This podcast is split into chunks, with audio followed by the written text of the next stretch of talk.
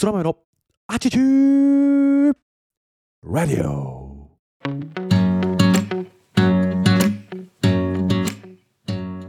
皆様おはようございます。本日は2023年は1月27日金曜日、えー時刻は午前5時を過ぎたところですね。改めて皆様おはようございます。空豆でございます。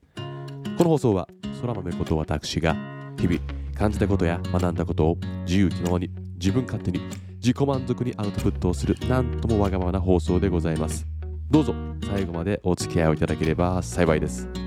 またこの放送はながら聞きを推奨しています。えーお聞きのポッドキャストのですね再生速度を1.2倍から1.5倍にしてですねお聞きくださると時短にもなっていいかなと思いますし何か作業をしながら、えーお供になれば嬉しいなと思っています。よろしくお願いします。ということでね毎週金曜日配信している空豆のアチチューレディオ。今日も元気に配信していこうと思います。本日のトークテーマは自分にハッシュタグをつける。自分にハッシュタグをつける。というトークテーマでお話ししていこうと思います。えーまあそのままなんですけどね。自分にハッシュタグをつけたらどんな言葉を選びますか？どんなハッシュタグをつけますか？っていうのが、えー結論ですね。結論というかトークテーマ、うん、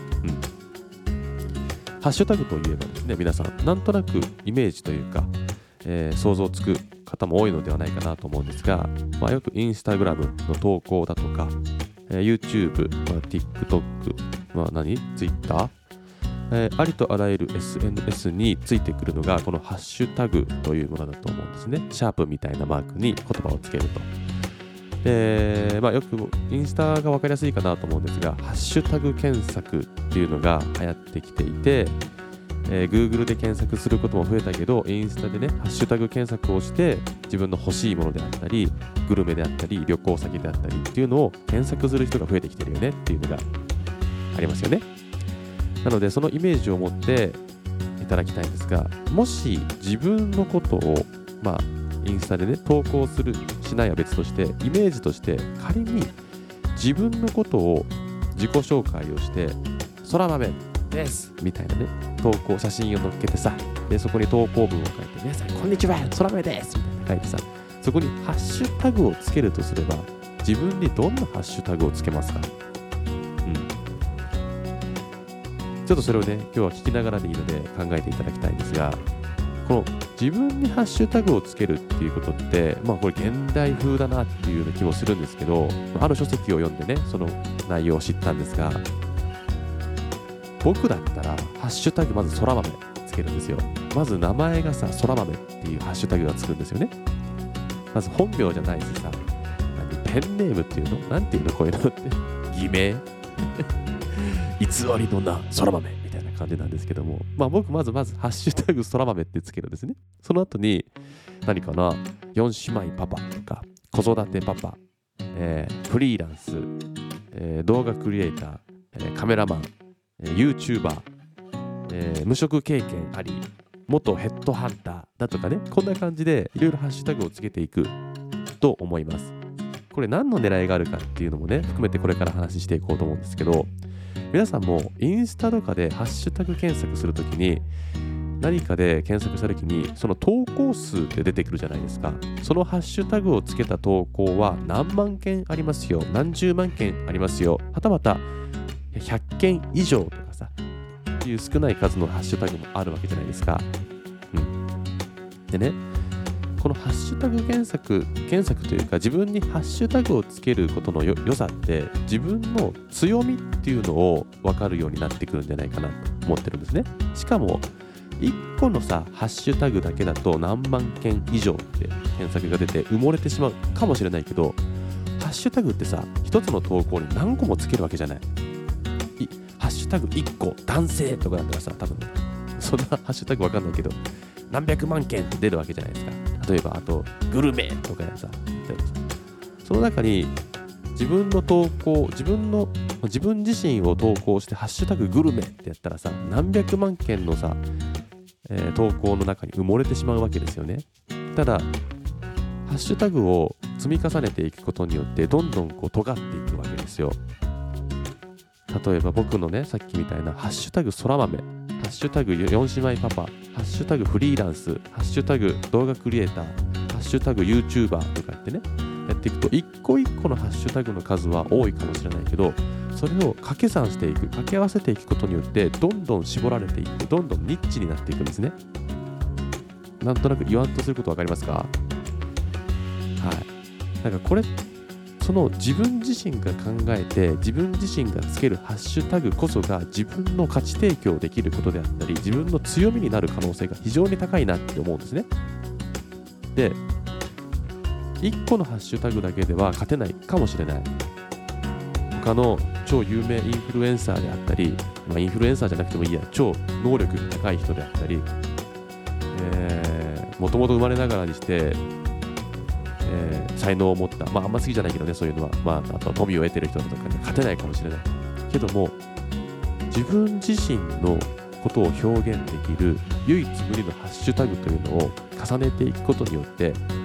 差別化ができるというか自分自身の色個性が見えてくるんですね。それこそが強み。だって多分多分だけどまあ、いっぱいあげようと思ったらあげれるんだけどさ、さっきの何回も言って申し訳ないんだけどさ、4姉妹のパパでフリーランスの動画クリエイターをしていて、元ヘッドハンターですって。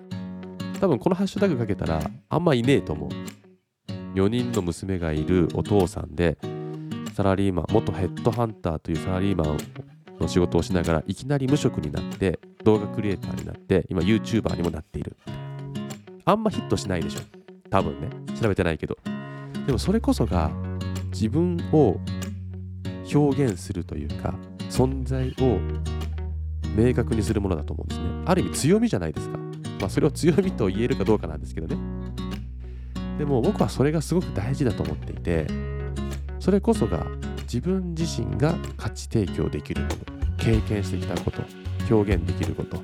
になると思うのでそこでねこうニッチ、尖っていくというか、僕は尖っていくのが好きなタイプなんですけど、尖っていってニッチな土俵でトップを取るというか、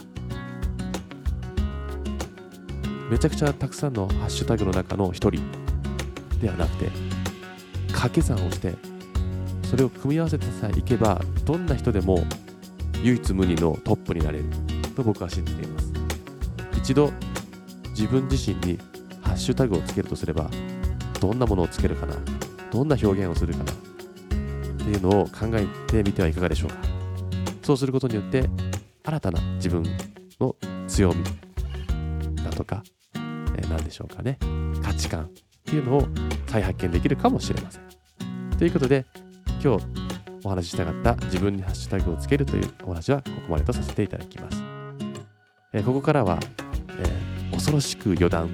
恐ろしいほどの雑談を一つ小話をして終わろうと思います。先日ですね、あちょっとここから ちょっと汚い話になるので、えー、嫌な方はもうあの今すぐに切ってください。ちょっと汚い話です。先日ですね、我が家の次女、朝日という名前の次女がいるんですが、まあ、こいつ癖が強くて、えー、朝日にハッシュタグつけたら、まあ、相当あの検索に引っかからないんじゃないかなっていうぐらい癖が強いんですけど、朝ごはんをね、食べててですね、まあ、飯食わないっていうのもあって、いろいろ工夫をしてですね、おにぎりだったら結構食べるっていうブームがあったんですよ。空前絶後のおにぎりブームっていうのが来て、海苔ですね、海苔でね、ご飯をとりあえず巻いて、塩かけて食わすときみたいな感じの時があったらお、おやつ感覚でおにぎりをバクバク食う時があったんですね。そんなブームが来てる時にですね、朝日がですね、おにぎりをですね、持ったままですね、トイレに行ったんですね。いやトイレに持ってっちゃいかんなと思っていたんですが、なんかどこかで見て見ぬふりをしたというか、まあいいやと思ってたんですね。そして朝日が一人でトイレに行ってですね、大体うちの子ってトイレ開けっぱなしでするんですよ。拭いてくれだとか、出たよとかっていう声が届くようにとか、まあ寂しがり屋っていうのもあって、トイレ開けっぱなしで一人で、えー、用を足すんですけども、ある日ですね、さっき言ったおにぎりを手に持ちながら用を足しに行ったわけですよ、朝日がね。で、え、突然ですね、泣き始めたんですね。うえうえーみたいな話、あの、泣き声が、おどうしたどうした？って言ったらですね、おにぎりを片手にですね、大きい方をしてたんですね。でですね、おにぎりを食べながら、大きい方をしてたらですね、自分の排泄物の匂いにですねおやつが走ってですね あのおにぎりをですね 泣きながらですね吐きながら食べてるんですね。どうしたってですね。匂いが臭くて涙が出てきたと。臭くてもうおにぎりが食えないみたいなですね。ことになっておりましてあの笑っちゃいけないんですけどねめちゃくちゃ笑ってですねでまあまあ確かにですね。その空間がですねなかなかなねおいにになってるんですね。とてもこの空間じゃおにぎりは食べられないよっていうようなおいにがするわけです。はい。まあ親としてですね僕はね注意注意喚起しました。朝いいかと。トイレに食べ物は持っちゃいけない。しかも大きい方をするときはもうそれはですね自分で自殺行為だと。よかったなとこれで二度とトイレにおにぎりは持っていかないと分かっただろうって。あ今日も成長できたな。よかったな。って言いながらですね壮絶な匂いの中ですね僕はですね娘のあのお尻を拭いてですね、えー、フィードバックしていたというような小話でございました、えー、朝一にする話ではないなと分かっていたんですが最近のエピソードの中ではまあまあ面白いエピソードだったのでですね、えー、展開してしまいました。えー、本当に朝から汚い話をしてしまってですね申し訳ないというちでいっぱいです。ということで今日の今週ですねの配信は以上とさせていただきます。ハッシュタグをつけよう自分の価値を見つけようトイレでおにぎりは食っちゃダメだというような学びのある配信でしたね。では皆さんまた来週の放送をお楽しみください。